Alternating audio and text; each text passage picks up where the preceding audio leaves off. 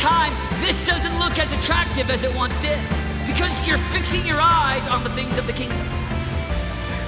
I'm just talking about a thousand that have a vision for their heart. They've got passion for God. They're leading intercession on their schools. They're set apart, consecrated under God. And they've got a vision and a mission for their life. Let's move right into let's move right into the Word of God because I feel like God wants to say some things to us through through His Word, and uh, and then we'll get back into some prayer ministry and just feel like the Lord's going to heal some people tonight. He's going to deliver some people tonight because it's His will and because He takes great delight in blessing His sons and daughters. Raise your hand if you're a son or a daughter of the living God. Amen. Amen. So let's, we're going to get right into uh, the Word of God. Word of God tonight. I want to go straight to Second Kings chapter 5. How many of you enjoyed Coram Deo so far? We're not done yet. If you're a little bit tired, I just encourage you. You don't want to, this is not the night. This is not the service that you kind of want to slip. I feel like this is going to be one of those nights where the Lord's going to mark so many of your hearts that you're going to just look back years and years and years from now. I have those experiences. Some of us who've grown up in church, we have those memories with Jesus, those sacred memories where we were at youth camp or retreat or conference and the Lord just spoke to us in an unprecedented way. I just have a sense in my spirit that the Lord Lord wants to do that for so many of you. But here's the temptation to kind of veer off, let your mind wander. It's kind of like we were talking about last night. See, the devil wants you to stay right where you are. It was all just a setup. He wants you to remain in the spiritual level where you are now. But I want you to fight against that. I want you to push back on the on the temptation. I want you to reject. I want you to be like Elisha who said to Elijah, Oh no, no, no, no, no. I cannot stay here. I'm not sure where I'm going, but I just can't stay here because here is not working for me. Here no longer satisfied the satisfies the craving and the deep longing and the desire in my heart. I don't know where I'm going, but I know where I'm not staying, and that is here. I've got to press on with Jesus Christ. Is that the cry of your heart tonight? Come on. Come on, I need you to be with me tonight. I need you to talk back to me tonight. Second Kings chapter 2, I mean, Second Kings chapter 5. I'm going to start reading at verse 1. It'll be on the screens for you. You're going to want to take some notes tonight. You're going to want to jot down some things that the Holy Spirit just speaks to you in a prophetic kind of environment like this. He'll be talking to you all throughout this service. Sometimes through what I'm saying, sometimes just through whispers, through verses that He's going to spring. So I need you to be expectant and I need you to be open and say, Holy Spirit, I am ready to hear from you tonight. I want everything that God has for me tonight. I don't know about you. Second Kings chapter 5 verse 1. Here we go. It says the king of Aram had great admiration for Naaman, the commander of his army, because through him the Lord had given Aram great victories. But though Naaman was a mighty warrior, he suffered from leprosy. Everybody say leprosy. And at this time, Aramean raiders had invaded the land of Israel, and among their captives was a young girl who had been given, most uh, scholars and commentators would agree, this young girl was probably around the age of 12 or so. And so this young girl, uh, the servant girl of Naaman, one day the girl said to her, or uh, sorry, had invaded the land of Israel, and among their captives was a young girl, probably around age 12 or so, who had been given to Naaman's wife as a maid. Verse 3 says, One day the girl said to her mistress or her master, I wish my master, the husband, Naaman, would go to see the prophet in Samaria. He would heal him of his leprosy. Verse 4 says, So Naaman told the king, um, Ben Hadad uh, was the king at that time. So Naaman told the king, King Ben, uh, ben Benadad, what the young girl from Israel had said, Go and visit the prophet, the king of Aram told him. I will send a letter of introduction for you to take to the king of Israel. So Naaman started out, carrying as gifts 750 pounds of silver, 150 pounds of gold and 10 sets of clothing. Now, verse 6 says, The letter to the king of Israel said, With this letter I present my servant Naaman. Everybody say Naaman. I want you to heal him of his leprosy. Verse 7 says, When the king of Israel read the letter, he tore his clothes in dismay and said, This man sends me a leper to heal. Am I a God that I can give life or take it away? I can see that he's just trying to pick a fight with me. Now, the backstory, let me pause here for a second, was that, gosh, they have been in such war. So the Syrians had invaded Israel so many times. That's how he got the 12 year old servant girl. So he thought the king was just sending him a letter to antagonize him, to ask him of this impossible task. Because in that day and hour, leprosy would be the equivalent of AIDS. There was no natural or known cure for it. So he gets this letter with this impossible task and he says, Am I a God that I can give life? There's no way. So surely he must be picking a fight with me. Does he really want to go to war with us again? So he tears his clothes in dismay and he sends this message to him.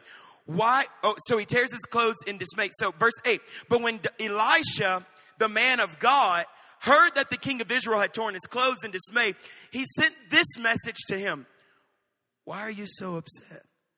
Send Naaman to me, and he will learn that there is a true prophet here in Israel. Verse 9 So Naaman went with his horses and his chariots and waited at the door of Elisha's house. But Elisha sent a messenger out to him with this message Go and wash yourself seven times in the Jordan River. Then your skin will be restored and you'll be healed of your leprosy. Verse 11 says, But Naaman became angry, stalked away. I thought he would certainly come out to meet me, he said. I expected him to wave his hand over the leprosy and call on the name of the Lord his God and, and heal me. Verse 12. Aren't the rivers of Damascus, the Abana, and the Pharpar better than any of the rivers in Israel? Why shouldn't I wash in them and be healed? So Naaman turned and went away in rage. Verse 13, but his officers tried to reason with him and said, Sir, sir, sir, if the prophet had told you to do something very difficult, wouldn't you have done it? So you should certainly obey him when he says simply, Go, wash, and be cured. Verse 14 So Naaman went down to the Jordan River, dipped himself seven times as the man of God had instructed him, and his skin became as healthy as the skin of a young child's, and he was healed. Isn't that good? It's just the word of God. I want to preach you from a message I've entitled tonight Desperate Times Call for Desperate Measures. Bow your heads. Father, thank you for the power in your word tonight. I ask for the kingdom of God to come alive in this room in an unprecedented way. Come and manifest yourself, oh Jesus. Holy Spirit, we invite you into this room to glorify Jesus Christ and to demonstrate to a generation that there is a very real God with real power, with real love, with real hope in his hands, and he wants to man himself, manifest himself to us here tonight. I ask for the kingdom of God with signs and wonders to be established in every heart tonight. In Jesus' name we pray. And everybody said, Amen. Somebody say, desperate times call for desperate measures. Desperate times call for desperate measures. Desperate times call for desperate. Have you ever been in a desperate situation? I mean, I'm talking about like a moment in time a tragedy that happened. I've been in several desperate situations throughout the course of my life, ranging from general things where I'm from in Louisiana, way, way down south. It's kind of like Hurricane Central. I remember multiple times where it was like, oh God, the all hell is breaking loose. It's like Armageddon in water It's just heading towards my state and waters rise and people's houses are floating down the street. oh God, like, what are we gonna, where are we gonna go? The tree talk desperate times call for desperate measures. I remember multiple times, I was so sick one time. I'll tell you, remembers this. I, I, I kind of like passed out. I was just about to go, it was about maybe six years ago in our youth ministry, and I was about to pass out and had to be brought to the hospital, all sorts of weird things, um, just was going on in my body. Like, it was just a spiritual attack. I was like desperate. I was literally like on the floor, crawling, like, drive me to the hospital. I don't know. All right, so, so desperate times in our physical body, desperate times in situations, desperate times years ago. I remember a desperate moment. I was on my, uh, my very first out of state youth trip uh, that I had taken my youth group to back in 2007, getting a phone call in this moment of desperation that my mom and dad were about to divorce and all these things were about to happen and the enemy was trying to wreak havoc in our home. Desperate times call for desperate measures. I remember in that moment, I walked out of the hotel room, left 60 or 70 kids who were on this field, tr- on this uh, youth conference in Atlanta, Georgia, Jentezen Franklin's Forward Conference 2007, walked outside, went to a parking lot and just began to pray like a wild man. Why? Because I was desperate. Desperate times call for desperate measures. I remember whenever I was applying to different colleges and I was like, gosh, this, there's so much money that's involved here. And gosh, I didn't come, like I didn't grow up in this super duper wealthy family. I'm like, I want to go to college. I remember fasting and praying and asking the Lord for supernatural doors of financial miracles to open up. And it turns out I ended up getting more money in scholarships than what I actually needed that allowed me to live off campus and live in a rental house, three and a half years of college and get funding and pay for all these things because desperate times call for desperate measures. I remember when I had uh, just personal struggles and wanting to be free in my life and saying, God, I want to be the man of God that you have called me to be. I remember setting my face like a flint before the Lord and saying, God, I will fast 40 days. I will, I will, I am fasting before you as an acknowledgement of my obedience because I felt that it was, that's what he was calling me to do. And I remember at the end of that 40 day fast, the addictions broke off of my life and in freedom, I was released to be who God created me to be. Why? Because desperate times call for desperate measures. I was in a desperate place in my life. Has anybody been in a desperate place in your life? Come on. And so, so desperate times call for desperate measures. And I feel like tonight, maybe behind the smile, there's an entirely different story and a situation that's taking place in your life and in your heart. Even as I was praying today, I felt like the Holy Spirit just saying, there are some desperate people on this retreat, and it's more than, gosh, I brought them here so that they can encounter me and encounter my glory, that they may get a taste of what I have for them, a taste of the age to come. As Hebrews says, I need to encourage them. I need to bring them revelation and hope tonight to let them know that everything's going to be okay if they would just lean in and press into me and realize that they're in the middle of a desperate situation, a desperate moment, because desperate times call for.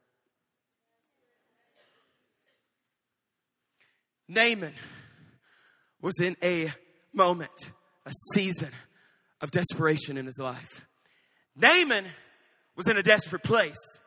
See, Naaman was a man of great status and incredible accolades, and his reputation had gone before him. Naaman had won so many battles, and the Bible even says, though Naaman was a Syrian, that the Lord had empowered Naaman to win victories for the king. And so Naaman had all of this strength and all of these accomplishments and accolades, but he had one issue leprosy. See, there was something going on in Naaman's life that all of his strength, all of his grandiose power, authority, and influence could not help him with. And the Lord will allow certain seasons and things to take place in our life where we feel like, gosh, I'm just being attacked by the devil. And I want you to know that there are some seasons where the Lord will allow things to come your way to where you can realize, oh, I'm in the middle of a desperate place. What are you going to do? Because it's what you do in moments of desperation that really determine who's on the throne of your heart. What do you do whenever you're desperate? Do you run to some weird addiction? Do you run to some some shallow um, relationship that, that that God never ordained, that He never called you to, that He never spoke and revealed that you should be in? What do you do when you're desperate? Because what you do when you're desperate really reveals the motive and the intention of your heart. Come on, somebody. Naaman was in a desperate place. He had leprosy. Lepers in Israel were required to live outside of the camp according to numbers. And so, just even society, it would be a little bit different for Naaman because Naaman was not an Israelite, he was a Syrian. So, Naaman wouldn't have to technically walk around crying out, unclean, unclean, because ceremonially he didn't give a rip about the law, anyways, because he wasn't, he wasn't a believer, he wasn't an Israelite, he wasn't following the Torah, he wasn't following the laws of God, but it was still very much so a well known issue throughout the world. Leprosy, and it's hard hard for us, even in today's language, we have nothing really to compare what le- leprosy is because the direct translation is, it just says all kinds of skin diseases. We don't even really know what, what, the, what the cause or, or what it was uh, to, to that effect, but this disease was regarded as an awful punishment by some from the Lord. So he had a need. He was in desperation, a need that only, that could only be met by the supernatural. He needed a miracle. He needed the God of the ages to break into his world. And I just sense by the Holy Ghost tonight that some of us here tonight are in a similar position as Naaman. There is a need, there's a desire, perhaps there's an issue that's taking place in your world that only divine intervention, only the hand of God breaking into your world can heal, fix, restore, or deliver. So, verse 3 tells us that Naaman was in this desperate place and all of a sudden, God sends, uh, God sends a, a, word to him through this young girl. So, but before Naaman, before Naaman could encounter the divine hand of God, the miracle working power of God, there was someone who God had brought his way in order to instruct him. See, when God wants to bless you, he sends the right people into your life. You've got to have enough sense to realize whenever God is wanting to bless you by sending the right people into your life. Naaman could have looked at this 12 year old little servant girl and said, Well, she's not worth a whole lot. I'm just going to. What a fool he would have been because he never would have received instructions as to where he could go to find his miracle and to find his healing. And I'm just saying, could it be that over the course of this weekend, the Lord has sent some people into your life and you've been too arrogant or too, too caught up in whatever your expectations are to realize there's a miracle friendship that the Lord is wanting to bless you with. Because toxic friendships and relationships will do more to pull you away from God than anything else on the face of this planet. Could it be? So the serving girl, so she just starts talking. She's talking, and, and, and, and, again, commentators would say the way in which she said it in the Hebrew that it's written, it's kind of like she was like, gosh, I just, she, so she talked to Naaman's wife and said, oh, I mean, uh, it was almost in a sense where it's like, oh, if I could, if I could just get, um, get Naaman just connected with, with this prophet, Elisha in Israel, like, I mean, I just, I just know he would be healed. I mean, it was almost kind of like this, this hypothetical. Like, it wasn't like she said, all right, I gotta work. Like, I know, see, see, the Lord will use sometimes the simple things, he says, to confound the wise. And so she just has this conversation, then work gets back to Naaman. Okay. And then he starts to kind of take her, take her, take her seriously. And so he listens to his 12 year old servant girl, hears about a prophet in Israel. Why? Because desperate times call for desperate measures, right? I'm sure he had tried anything and everything, but this leprosy was not going away. What's the thing that you've tried anything and everything to get rid of, to get clarity on, to get peace about, to get hope about, and it's still sitting there looking at you in the face? That's the position Naaman was in. So it's kind of like, it's time call for desperate measures. I'll, I'll go. So Naaman goes to the king, King Benadad. Ben Hadad. And, and he says, Hey, um, I've heard that there's this, this man of God, somebody in Israel that may, I may be able to be healed. And I just, I just, I, I want to try it out. So the king gives him his blessing and he says, okay, I'm going to cover you. I'm going to send you a, a, a, letter to the king of Israel and let, and let's like, let's gather some things together. Let's gather some supplies and some, and some clothes. And I'm going to, I'm going to send you with these things. See, see, Naaman takes money and clothes to the king of Israel in an attempt to pay for his miracle, to pay for this blessing that he's wanting. And mistake number one, and it's so common for so many of us, it's the wrong. See, here's the wrong question What can I do to earn God's approval and attention? See, when our question should be here's the right question What has God done to earn my approval and attention?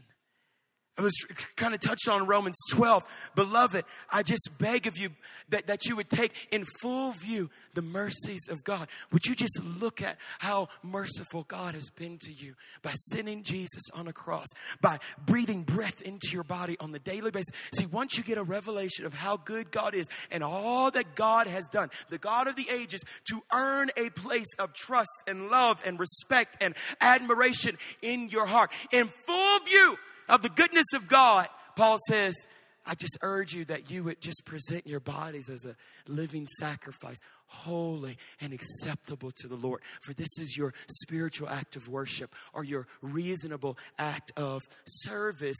And so he goes to the king, and the king says, remember, remember, the king just tears his tears his clothes and says, Oh gosh, he's asking for a fight. We're about to go to war.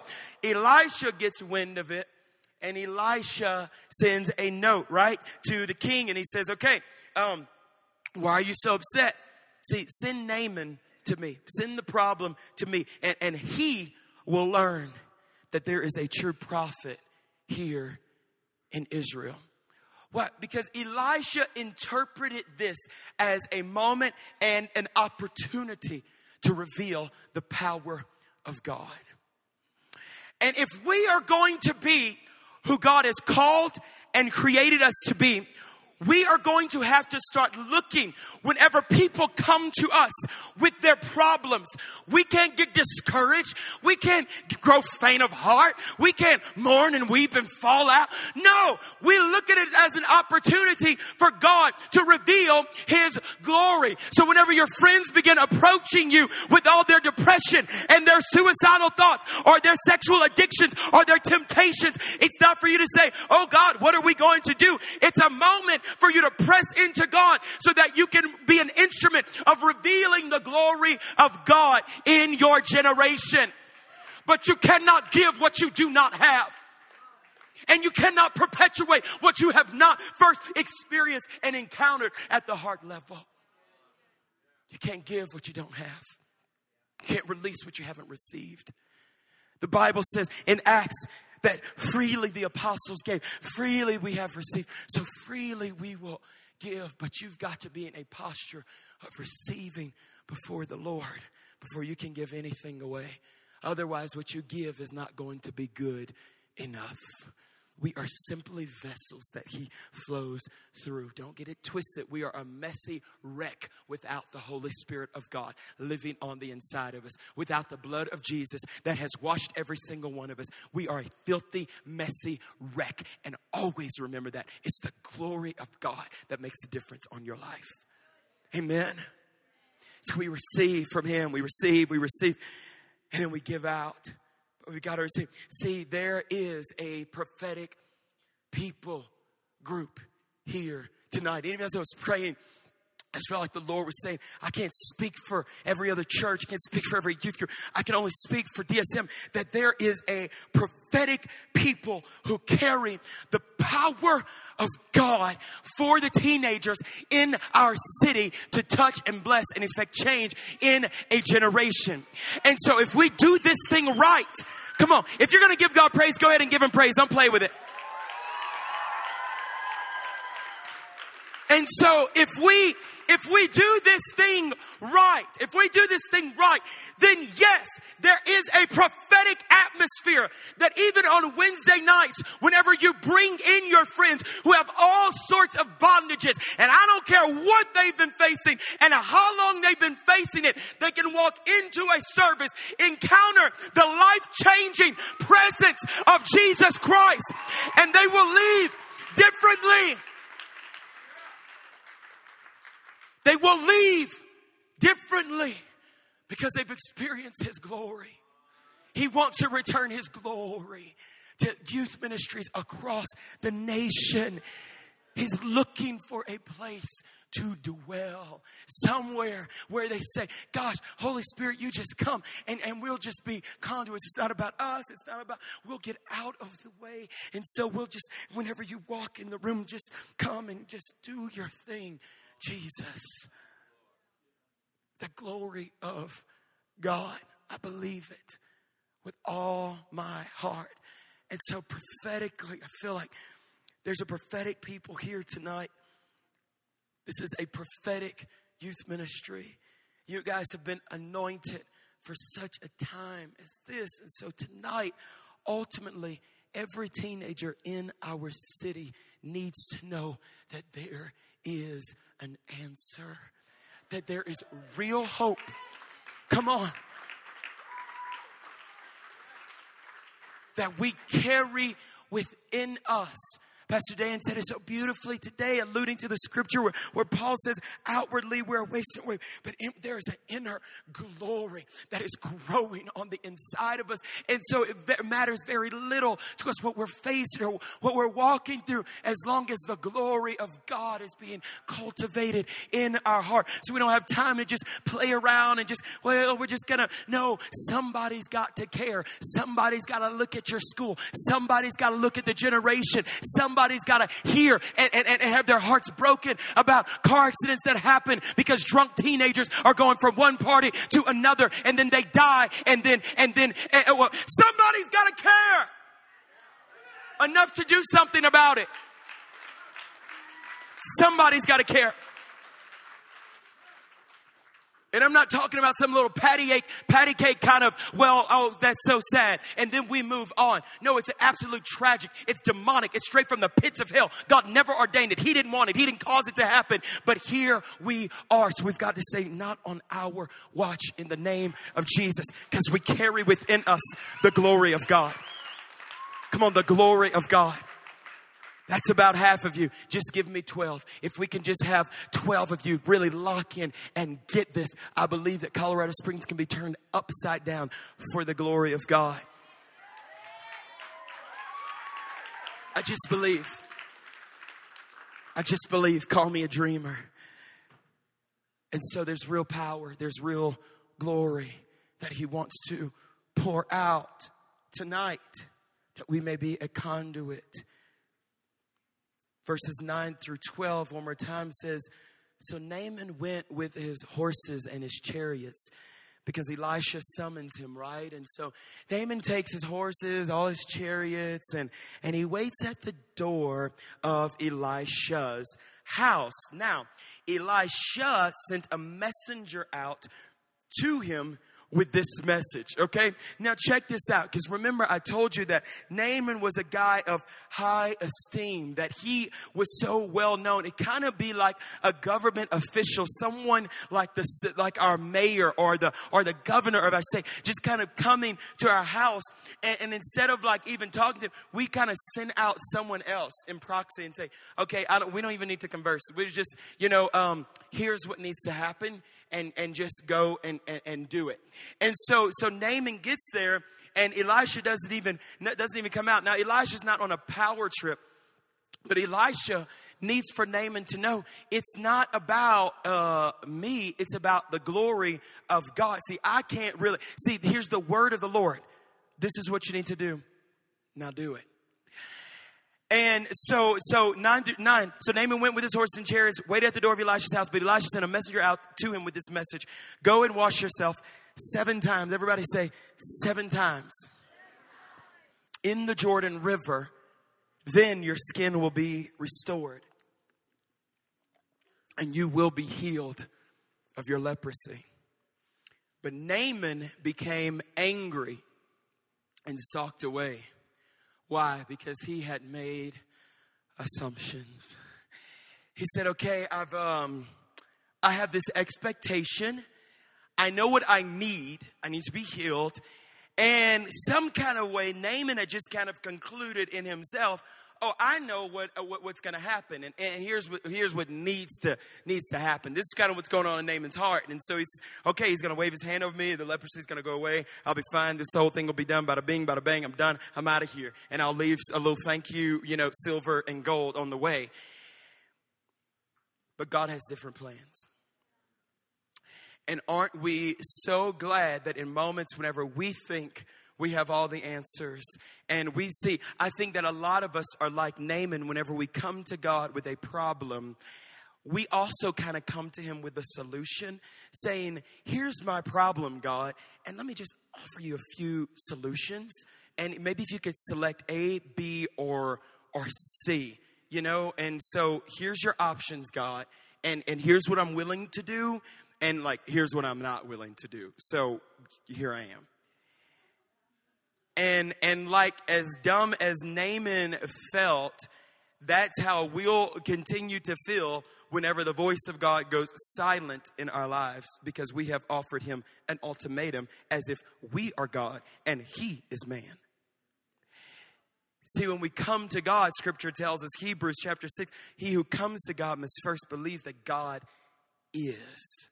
That God is what? That God is everything that God has told us that He is. I am that I am.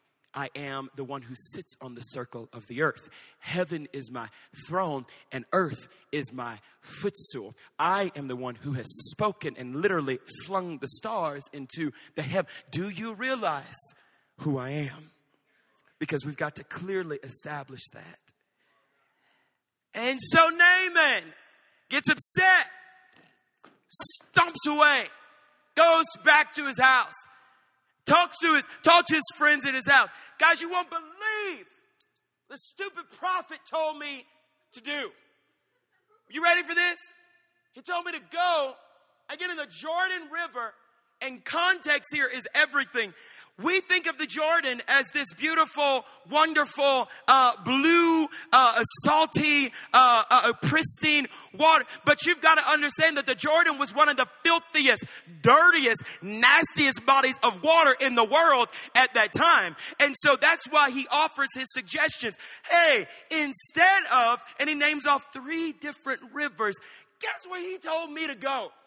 The Jordan River, dog. I mean, can you just, he's just talking. The Jordan, the Jordan, the Jordan, ah, the Jordan, what? And so it's like the Kevin Hart face, ah, you know? And so there's, and so, and so the friends, so the friends are like, well, hold on, hold on, hold on, hold on, hold on. Desperate times call for desperate measures.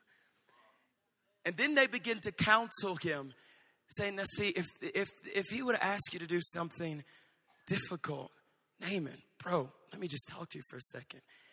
Why don't you give this a try? Because because desperate times call for desperate measures. And had he given you some some difficult, like seemingly like really spiritual like task, you would have done it.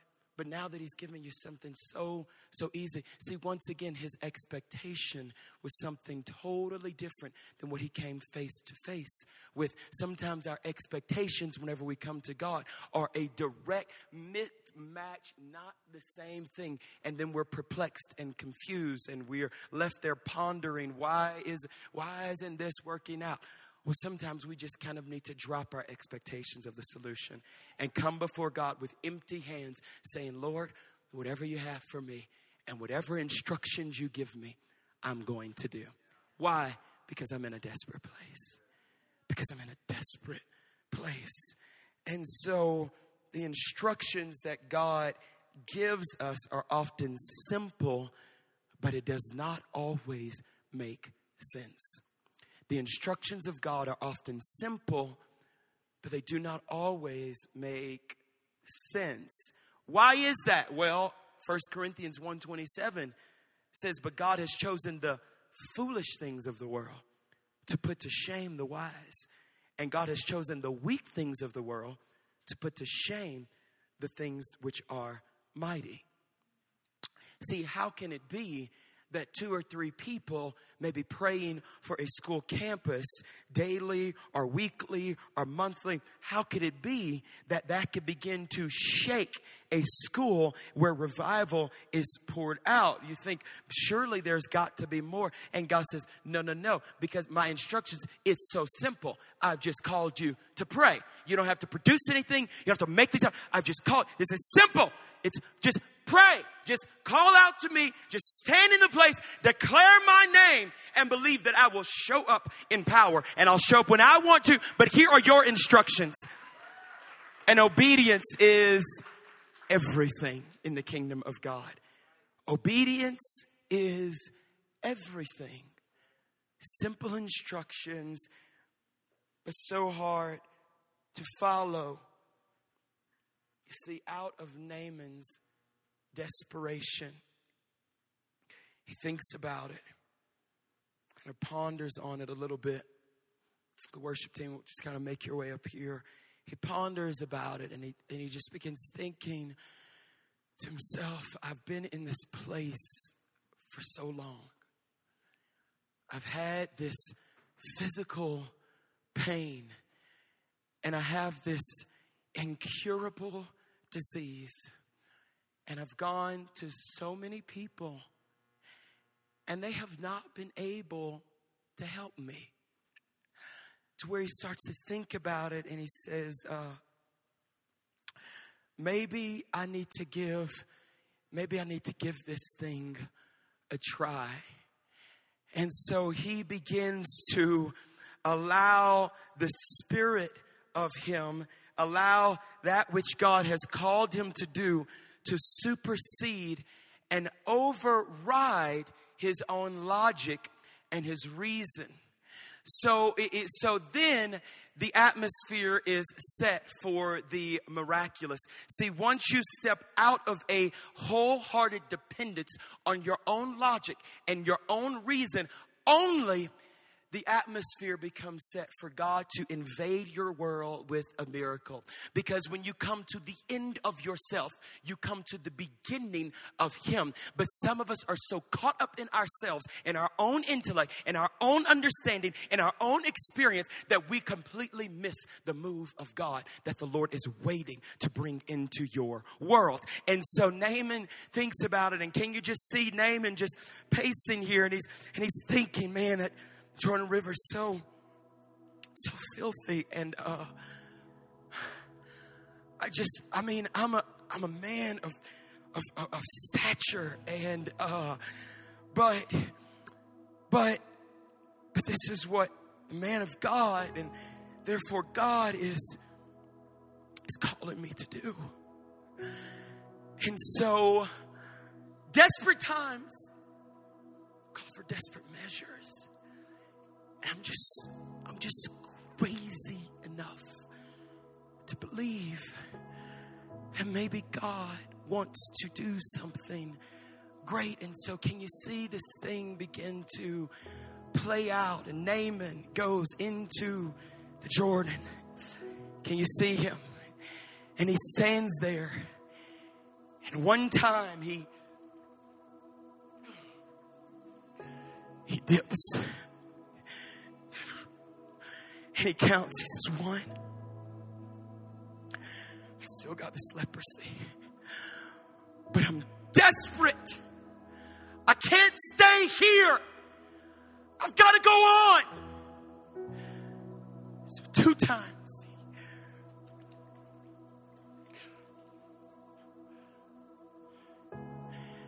He's standing there, and his friends are around and he looks stupid. He looks like an idiot.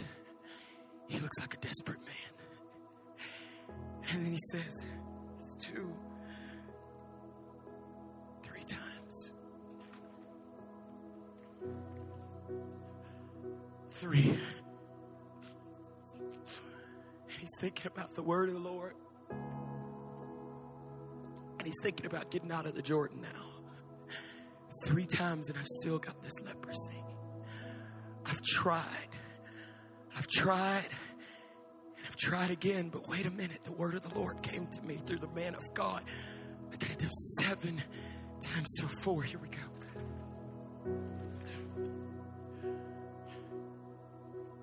That's four, God. Four times.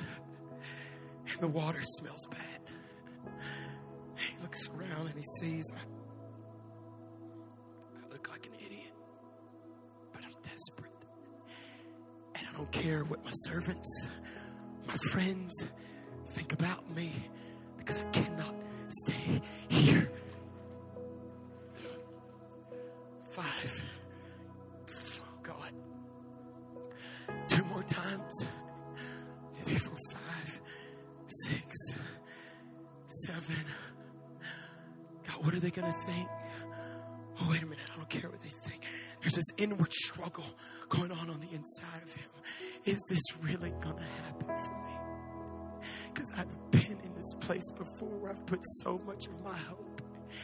And I've just been disappointed so many times. You guys just don't understand. But desperate times call for desperate measures. Six. Six times. Six times. Am I really going to go through with this? God, I don't even know if I trust you all the way. I don't even know you. I've only heard about you, and he's now he's reconsidering the whole thing. A 12 year old girl from a nation that I've conquered multiple times, and this prophet that wouldn't even come out to meet me. He must not think a whole lot about me. He probably doesn't even like me. So why would he tell me the truth of what God says? Is he did he just send me out here to make a fool of me? But here we go. Seven. I am. Wait a minute. My skin's not itching anymore and the color has returned to me. And, and so surely God has come through. God has come through for me. Because desperate times, because desperate times call for desperate measures. And can you see Naaman coming out of the Jordan? And for the first time in a long time, He's no longer embarrassed. He's no longer in shame because he looks down and he says, I'm all wet, but, but I'm healed. But I'm free. But I'm restored. But I'm delivered. See, God's come through for me, but I'm filled. See, sometimes in order to receive something you've never received, you got to do something you've never done. It's that whole faith walk. And then scripture goes on to tell us, see, Naaman, see, once God comes through for you in such a way, and your obedience has brought you to a place of the miraculous there is no going back. See, like I was talking about last night, this idea of coming to the Jordan, coming. See, could it be that Elisha? There's a connection here because Elisha was at the Jordan whenever it was at the Jordan River, the last place where he saw Elijah begin to ascend. And Elijah had made Elisha a practice, a promise. He says, If you see me when I ascend, ask anything and the Lord will give it to you, Elisha. So could it be out of the prophetic experience that Elisha had? He knows Jordan River, God uses the foolish things of man to confound the wise. Could it be that Elisha was prophesying even out of his own experience, saying there's something about obedience to God that doesn't make sense to anybody else? Where the resources of heaven all of a sudden become available because we've reached a place where we just don't care. Because desperate times call for desperate measures. Elisha didn't have to go verify. Elisha didn't have to go and say, Well, I wonder if it worked. No, why? Because Elisha was a man of God. He stood in the council of God. And I am telling you, there is a generation. The Bible speaks of a prophetic generation that will rise up in the spirit of the prophet Elijah. But you've got to understand that the same spirit that was on Elijah was transferred to Elisha. So everything that was fulfilled in both of these prophets' life, whenever we say the spirit of Elijah, we're talking about both. And I'm just telling you, God wants to raise up in this hour a, a generation that walks in the spirit of Elijah, who we know our God. So we begin speaking forth the word of God with full faith and full assurance that He will come through. He is strong and mighty to save, He is strong to deliver, and healing is in His hands. He is the one who spoke to the winds and the waves, and they must obey him. This is our God. Desperate times call for desperate measures. So, what is it you're desperate for tonight?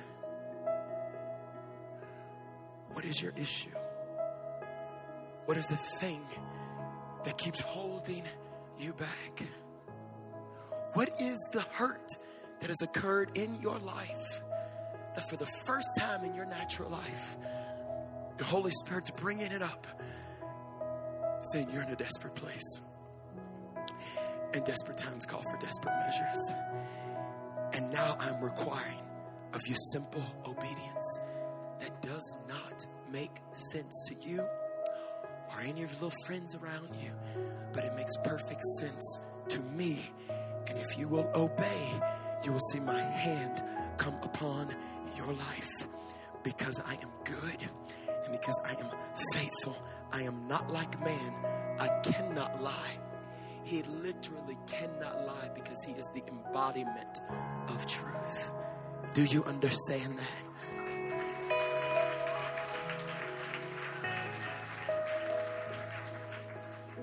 Desperate times call for desperate measures. I believe the Holy Spirit is calling you out of a place of desperation tonight to bring you to a place of obedience. See, God will use desperation, final thought here, to bring obedience into your life. God will use desperation to bring obedience. It's when you can't do it. Wow, this problem is so big, and God said, That's exactly where I have placed you. Matter of fact, I have ordained for you to be right in the middle of that mess so that I could get some obedience out of you. Because far too long you've been singing about obedience and you ain't doing nothing but just singing lies. And now I am requiring truth out of you because there is a level of truth that I need you to bring to a generation, but you can't give what you don't have.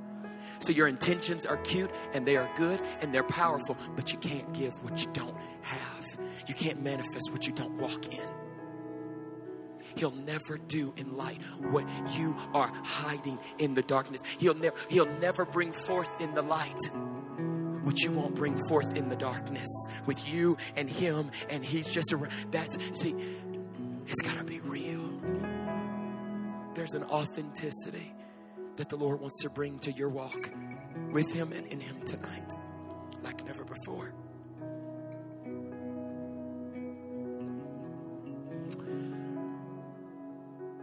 So as you sit there tonight, you can kind of put your Bible and your whatever just away or to the side, but we serve a talking Jesus, the voice of the Holy Spirit, the person of the Holy Spirit.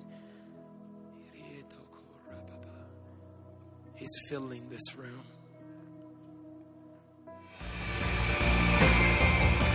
And over time, this doesn't look as attractive as it once did because you're fixing your eyes on the things of the kingdom.